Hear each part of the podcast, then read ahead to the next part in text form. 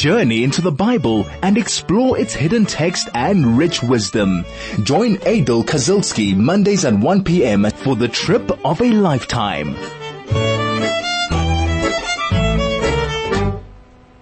Shavua Tov and an Erev Chodesh Tov to everybody. Tonight and tomorrow is Rosh Chodesh Kislev, the month of light. Um, and it really is the whole concept of fighting the darkness by adding more light. And it's my prayer and wish that uh, learning Torah now together with you for the next three quarters of an hour just adds somewhat more light to this very, very dark world. One of the other things that I have instituted is that every time I sit and learn, whether with you or with myself, is that I take a few coins, which you're going to hear clanging now on, on the on the radio. If you are around a charity box, just drop a coin or two into the charity box because that helps uh, just beautify the mitzvah and give more power to the mitzvah in that we are being charitable. As always, we are learning for the protection of all our soldiers in the IDF that are at the forefronts, that are protecting us, to all the families, um, who are going through a lot of torment with the hostages. We should hear good news and see that the hostages, all of them come back safely to their families. To everybody in, in, in, in Klal Yisrael that is in Eretz Yisrael, that is having, finding themselves in a place of difficulty. And of course for all Jews across the world that we stand strong, we stand firm, and we stand proud and that Hashem should protect us against the evil that uh, we have outside there. Without further ado, we are going to now learn Torah. Talmud Torah k'neged uh, kula. Um, learning Torah is greater than all the mitzvahs put together, and uh, I'd love you to join the conversation if you do have a question. It is the SMS line is three four five one nine, or our um, or our telegram number is 0618951019. We're in chapter 12 of the book of Exodus. It's Parshat Bo. And we're actually at the point, okay, um, that in fact, um, there is now going to be a pause in the implementation of the death of the firstborns. We, last week we spoke about how Moshe gave the warning over to Paro. How Paro hardened his heart. He didn't want to hear. But this was going to be, this is going to be the final blow that seals the deal and allows the Jews to go. But there's a pause. And the pause is a very interesting one because God comes to Moshe and Aaron now and what he in fact does is he presents to Moses and Aaron the very first mitzvah of the Torah. So if you have if you have a, um, if, if you, if you ask the question, what is the very first mitzvah of the Torah? Well, the answer is here. We're going to learn it today. And in fact, if you remember, um, when we learned Bereshit, and it probably was about two and a half years ago, years ago, um, the very first verse of the book of Genesis is in the beginning, God created heaven and earth. Bereshit bara And Rashi asks the question, why is the Torah beginning with the creation of the world when it should start with the first mitzvah? What is the first mitzvah? We're going to hit it right now. HaChodesh. It's the mitzvah of Rosh Chodesh. Okay? Um, so we are going to learn about this mitzvah right now and probably spend the entire time that we have together understanding a little bit more the Jewish calendar. So let's look at the two verses that we are going to expound on and then let's just understand a whole lot of things around the Jewish calendar.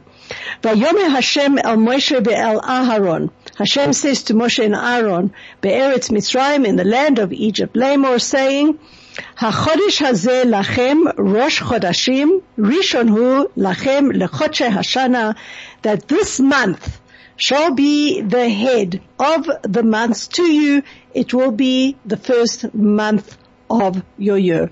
Firstly, just before we get started on understanding the months, you can see here that again, Moshe, um, God is speaking to Moshe outside the city. You remember we spoke all the time that God could not speak inside the palace, inside the city. It was full with, with, uh, avodah zarah, with idol worship. And so every time that Moshe was going to receive a communication, he would, um, have to leave the city. And so he does, he, he gets that right now.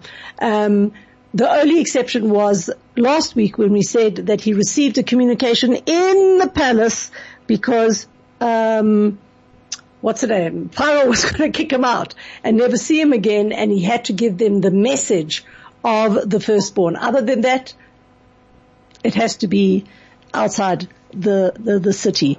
Okay, so this is very interesting. And again, over here, normally God spoke to Moshe alone. Here we see that he speaks again to Moshe and Aaron because um, he was going to give them the first mitzvah. This was going to be a mitzvah for all the Jewish people, and so he gave the honor both to Moshe and Aaron. Now, when is God giving this mitzvah that this month should be the first of months for you? So we know that we're in, in, in the story, we're in the month of Nisan.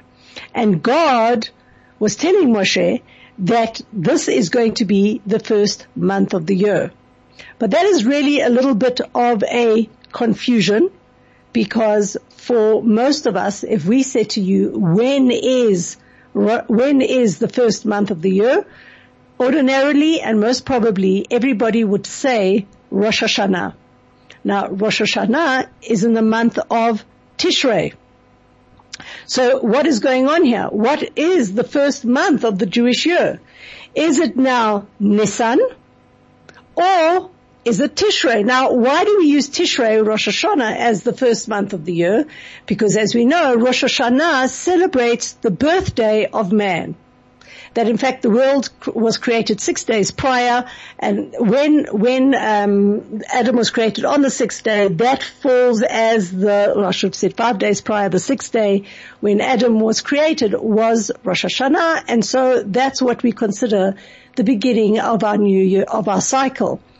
But in truth now God changes the cycle and says, well, the first year of the of your year has to be Nisan. So we go Nisan, Iyar, Sivan, Tammuz, Av, Elul, Tishrei, Mar Cheshvan, Kislev, Tevet, Shvat, Adar.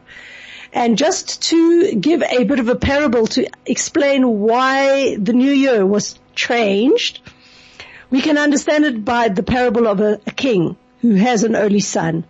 And he makes a, a great, great feast for when he's born, right? And from that day on, the, the, the boy's birthday is celebrated every single year in, in the kingdom with big banquets, etc., etc. One day, when the boy is a little bit older, he unfortunately gets kidnapped and he's taken away from home for a very long time. Eventually the king secures the release of his son. He's finally ransomed and when he comes home, the king throws an even greater celebration than when he was born. And from that day on, the anniversary of the son's return landed up becoming a greater celebration than his birthday. And so, so it is with the Jewish people. At first, the months were counted from Tishrei. Why? Because it was the month in which Adam was created. It was the birthday of the human race. But now we're, we're, we're, we're upping the ante, right? Um, even though we're celebrating the, the, the birthday, what we're not understanding is that the Jews landed up in, in slavery. Uh, there was like a 400 year period. They were there for 210 years.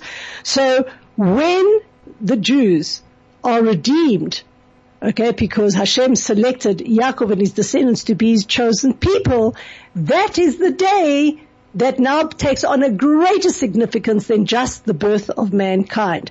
There are other reasons why Nisan has some significance. Um, Isaac was born, according to some, in Nisan. It was the month where he was bound on the altar that we saw in Genesis 22. It was the month that Jacob received his blessing from his father Isaac. And guess what? It's also the month that is deemed to be when we will see the final redemption. So just because the ante was upped, we now look at Nissan as the first month of the year. This is 101.9 Chai FM. Chai FM, your station of choice since 2008. Okay, so we're talking about the fact that Nisan becomes the month in which we now measure the Jewish year. It is the first of the months.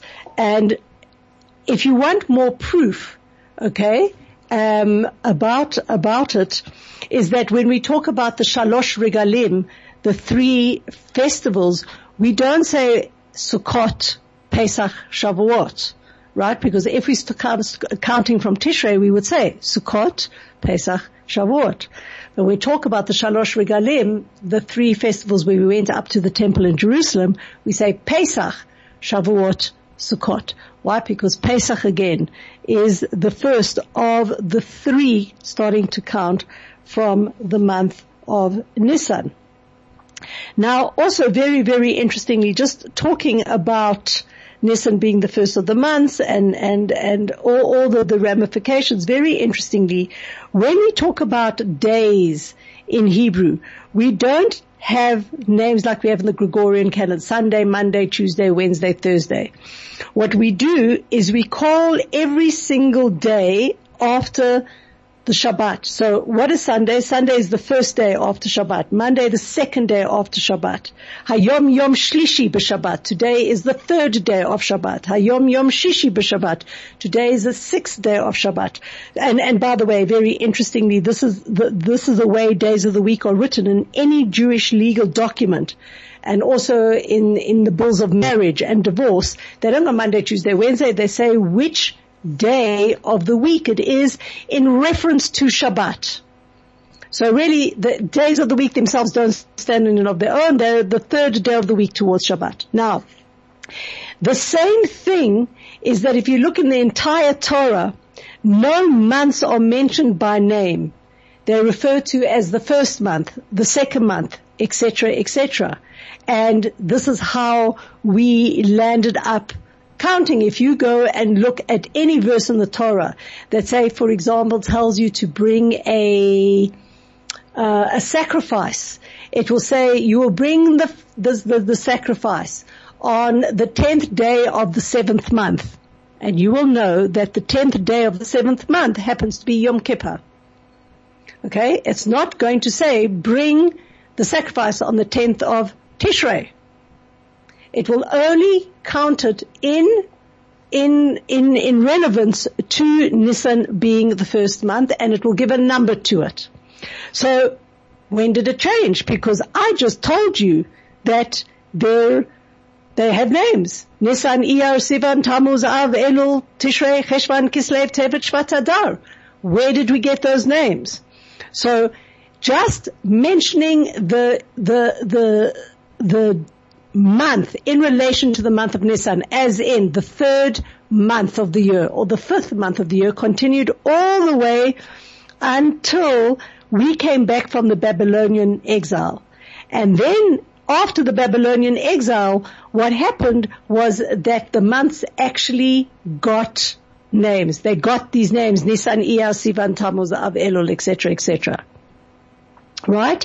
And how do we know that? Because you know that um, the story of Purim happened around the end of the, the, Babylonian exile when we returned back. If you go look in the book of Esther, they will go in the first month, that is the month of Nisan. That's when it changed. Okay, it's the first time in the Bible that we see it says the first month and then it actually relates to it as the month of Nisan. So that is, that is, that is pretty interesting. Okay. And we now understand why Nisan becomes the first month of the Jewish year because it was a significant change when Hashem now took us as his people, as his chosen people, and that is far more significant than the day that humanity was born. Now, the first commandment really of HaChodesh is God instructing Moshe that when a new moon was seen, this was going to be called the Molad, the rebirth, and it was at that time that the Beth Din would then designate a new month. So what is a molad? A molad is the very first slither of the moon that is visible at the beginning of the lunar cycle. Now, in the olden days again, and I'm going to tell you when it changed, but in the olden days, what would happen is that a new month was established in two ways. One, the Beth Din or the Sanhedrin, the, the, the, the rabbinical court, would use astronomical calculations to work out when the new month, the new moon would appear to then designate that as the new, as the new month. Okay. Now, just by the way, I just want to say something about the astronomical calculations. The astronomical calculations that the rabbis had and that they received in um, from from from the rabbis of the Sanhedrin are so precise, and I can't remember exactly which decade it was, but I can I can easily say probably in the last 50, 60, 70 years, our computers were able to work out the cycle of the moon to 10 decimal places. And if you go look into all the astronomical calculations found in Torah, you will see that the rabbis had this information thousands of years ago. Thousands of years ago. It was only in the last hundred years where we've had computing power have we been able to work out the cycle of the moon to 10 decimal places. It's quite um, like uh, astounding to think. Now, just for more clarity before we continue with how they set the new moon, um, understand that the Jewish calendar runs on a lunar calendar. We run with the waxing and the waning of the moon. Um, the Gregorian calendar runs around the solar calendar. Okay? And the solar calendar and the lunar calendar do not run in sync. There is, every four years there will be a 29 day difference. And so what you will see as you follow the Jewish calendar is that the Yom Tovs will become earlier and earlier in, in the season. So what we could see, for example, from this year, this year, Rosh Hashanah, the, the, the, new year period, which, and I'm just mentioning it simply because it's, it's the, the easiest to access right now and we could all understand, was early in September. Now, if you go look at next year, it's at the end of October. It ends like, it starts in the middle of October. Why? Because this year is a leap year. Why is this year a leap year? Because we've run four years where every single year the lunar and the solar have not synchronized and what has happened is that from a seasonal point of view, because the lunar is shorter than the the, the, the solar. We lose about a, week every single year, and so what happens is our yontovs become earlier and earlier and earlier. Now, because the Yamim Tovim, the, the, the, the, the Jewish holidays need to be seasonal as well, right? Um, Pesach has to be in the, the festival of spring. It has to happen in spring um, Sukkot has to happen in the, in the, the festival of gathering. Shavuot has to have happen in the festival of harvesting. All of these are seasonal as well. And if we just kept on going back, back a week, back a week, back a week without correcting it, what would happen eventually is that Pesach will be in September and Rosh Hashanah would be in April. So every four years we have a leap year. This year 5784 is a leap year. How do we do a leap year? We add an additional entire month to the year uh, and the last month of the year, which is Adar. So this year we'll have Adar Aleph and Adar Bet. We'll have two months of Adar. That pushes the entire calendar forward much later. We start Rosh Hashanah at the end of October, middle of October. Then the next year we'll go to the beginning of October, then the middle of September, then the beginning of September, and then we'll have another another uh, leap year in order to correct the time and to keep us, okay, keep us um, on on the same seasonal calendar. So there really is two different uh, two different things at play here, even though we need to understand fundamentally that we are a people that follow the moon. So basically what would happen is that there would be astronomical calculations in the Beis Din, but they would rely on two witnesses to see the birthing of the new moon.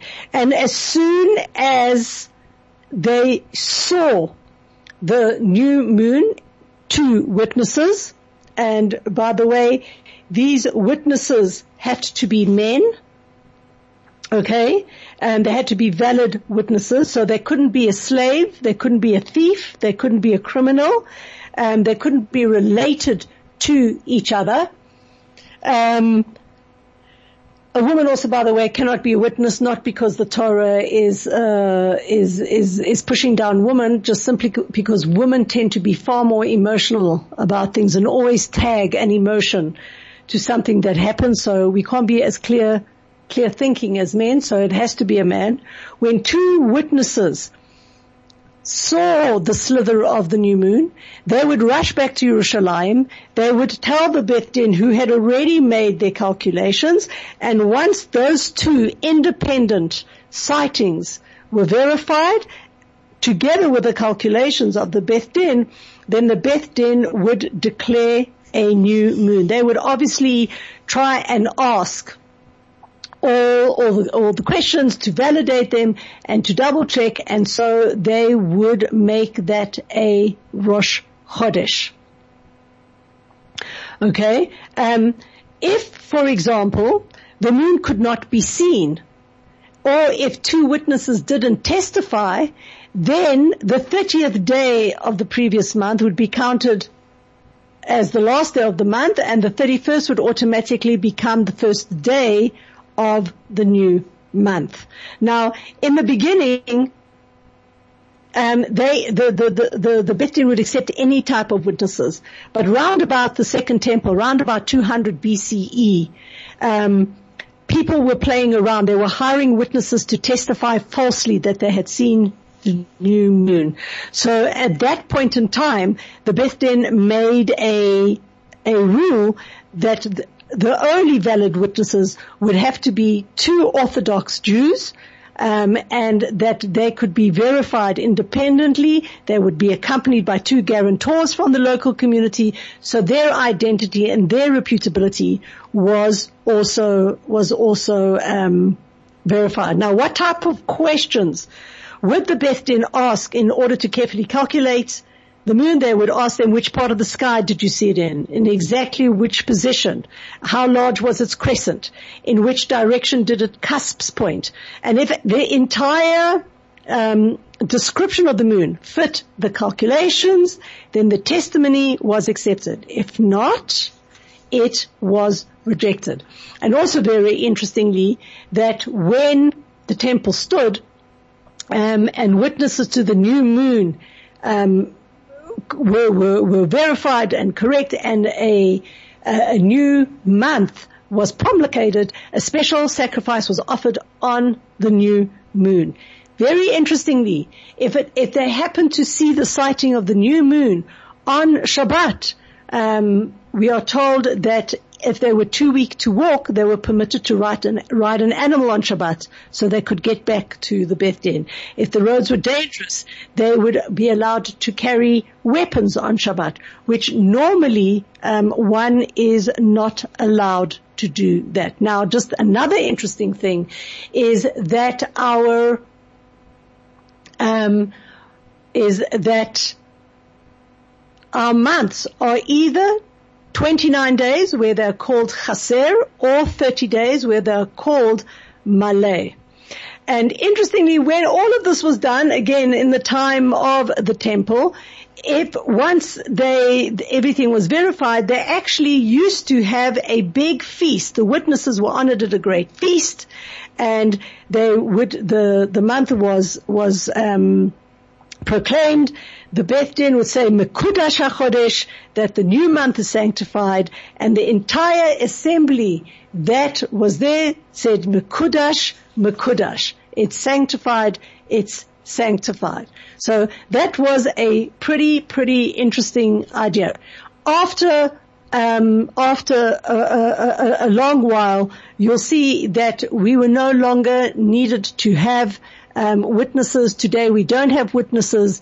Um, we have enough calculations to last us till the arrival of Mashiach, and we rely totally on those calculations, and that part of the ceremony falls away. Nevertheless, Rosh Chodesh remains a semi-holiday. Um, and it says that one shouldn't cut one's nails on it and cut one's hair, and one should have more of a festive meal, and one should accord it the the respect that it is needed. Now, here's an interesting idea. There were seven months of the 12 month year where the Beth Din would send out messengers to publicize to the whole of Eretz Israel that there is a new month and it has been designated. Which months were, um, when did they send these messengers? Well, firstly in Nisan, because they, once they mentioned the new month, people would know when Pesach fell. In Iyar, because of Pesach Sheni, on the 14th of Iyar, they would have to um, bring a, a, a korban if they had missed so in Pesach time. In Av, so they would know when it's Tisha B'Av. In Elul, so they would know which day of the week is Rosh Hashanah. In Tishrei, so they would know when it's Yom Kippur and Sukkot. In Kislev, so they would know when it is Chanukah. And in Adar, so they would know when it is Purim. Now, if you listen to what I was saying, I missed a Yontov. Let me say it again. Nisan because of Pesach, Iyar because of Pesach Sheni, Av because of Tisha B'Av, Elul because of Rosh Hashanah, Tishrei because of Yom Kippur and Sukkot, Kislev because of Hanukkah, and Adar because of Purim. Who did I miss? I missed the holiday of Shavuot. Why did the rabbis not send messengers around to publicize that a new moon, a new moon had been designated so people would know when Shavuot, um, Shavuot is starting? And the answer is very simple. They had no need to. Why? Because between Pesach and Shavuot, we count 49 days. And we know the 50th day is designated as Shavuot. So we didn't need the rabbis to send a messenger on the, the beginning of Sivan to tell us that in six days time it would be Shavuot. Why? Because we knew it would be Shavuot. Chai FM, 101.9 megahertz of life. Just before we carry on with the idea of Chodesh, just a quick message. Um, a listener just asked, is there any particular reason why the sorcerers and magicians loved midnight as their times? For example, on the plague of the death of the firstborn males.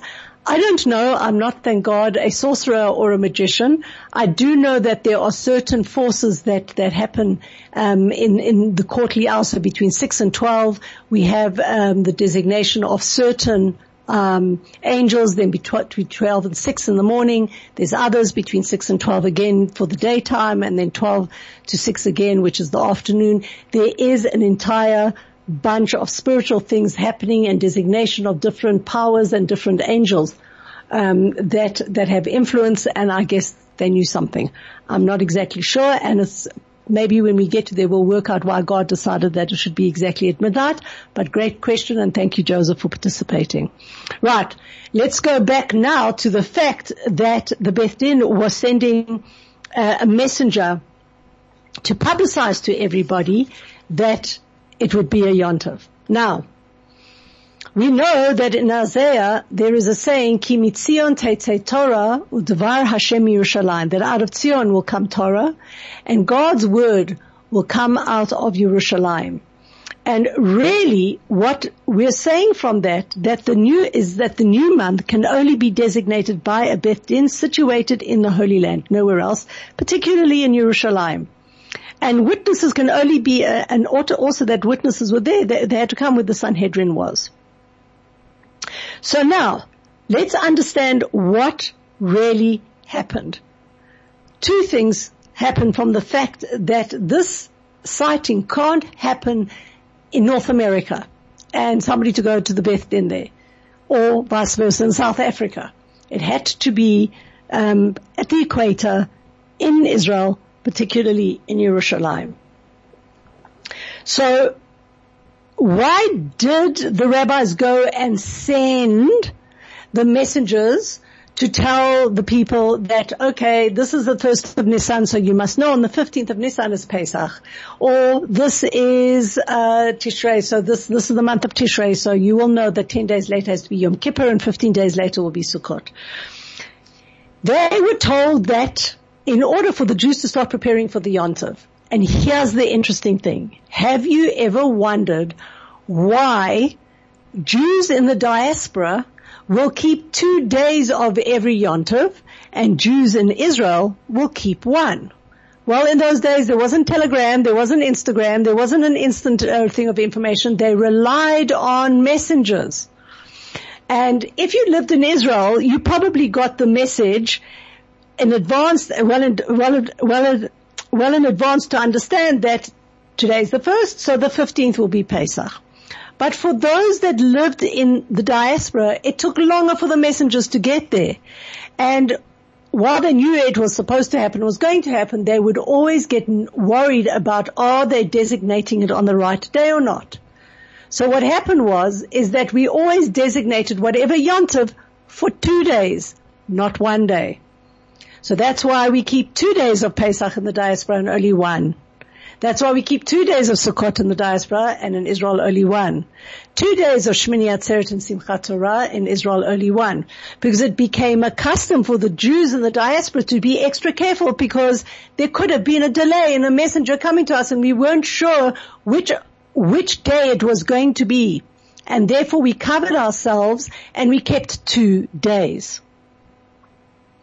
The question then that you can ask, okay, is there is an exception. The only exception to this two-day story was in fact Rosh Hashanah.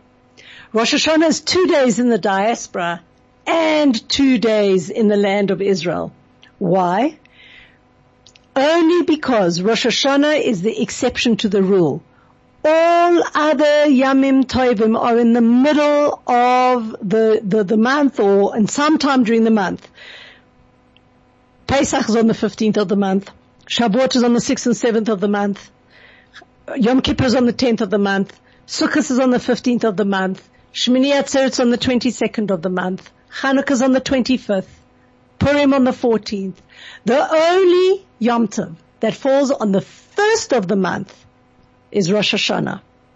Since Rosh Hashanah is on the first of the month, it would always be impossible for the messengers to announce the designation of the new month before the holy day. And so even in Jerusalem, Rosh Hashanah was often kept for two days. And so that became Jewish custom. Rosh Hashanah is universally celebrated for two days, whereas everybody else in Israel knew that they would be able to get the information of what yontivs to keep. Um, straight away, and so they would uh, they would um, they they would keep the one day. The Jews in the diasporas kept the two days. So that is really, really a very, very interesting idea. And I told you that now I'll tell you because I did not see the source yet. When did we change from the fact that we had to have two witnesses and the Beis Din to eventually knowing that we can rely on our calculations? It was when Rav Hillel, who lived in 303 B, uh, 303 CE, so basically 2020 years ago. Okay, he was a descendant of Rabbi Yehuda Hanasi. He arranged the the calendar calculations that are, be- are used all the way to today. So the first time that we had a a calendar like we pick now from, from any one of our, our, our, shops, right, where it just tells us when the Shabbat candlelight is, when it's Yontav, all of these things was in the year 4118. That's 358 CE. Okay? About 2000 years ago. That was the first time that we had a calendar that we could rely on um, and not worry about that we're getting the right day and the wrong the, the wrong day. So that is really, really very, very interesting. Um, the other thing to understand is that um, there are phases to the moon. The Jews are likened to to the moon. Um, and there are, are, various interesting ideas about that. The moon is a reflection of the sun. Hashem is, con- is, is like having a full revelation, a full outward revelation of godliness. And what the Jews have to do is that they have to mirror, they have to um, project that light into the world. So we are very, very much connected to uh, to to to the moon, and um, just as we're going to a break now, I'm going to hold that thought and remind you that besides us running our lives according to the moon, running ayamim tovim according to the moon, running our our entire calendar around the cycle, we do celebrate the fullness of the moon, and that is with Kiddush Levana, which we will just have a quick chat about right after this break. This is 101.9 Chai FM. Chai FM, 101.9 megahertz of light. Okay, so finally let's just have a quick, quick chat with, um, about Kiddush Levana. Kiddush Levana is normally a blessing that we say on Motzei Shabbat. That is the Shabbat closest to the full moon, when the moon is in its grandeur. Um, it is a mitzvah for men, not for women. It is a mitzvah to be dressed in Shabbos clothes, and that's why generally Motzei Shabbat is designated as the right time, because everybody is in their big, in their bigdei Shabbat. They're in their clothes for Shabbat, and it is a beautiful and very very mystical uh, blessing where we recognize that that that um, the the moon signifies the Jewish people in its in its in its in its glory in in its power, and um, I I encourage men to to listen out and listen. Um, I've been join a, uh, a a a prayer on Motzei Shabbos when it is time for Kiddush Levana. And with that note, I wish everybody a wonderful week ahead. A happy Rosh Chodesh. We are now celebrating the month of Kislev.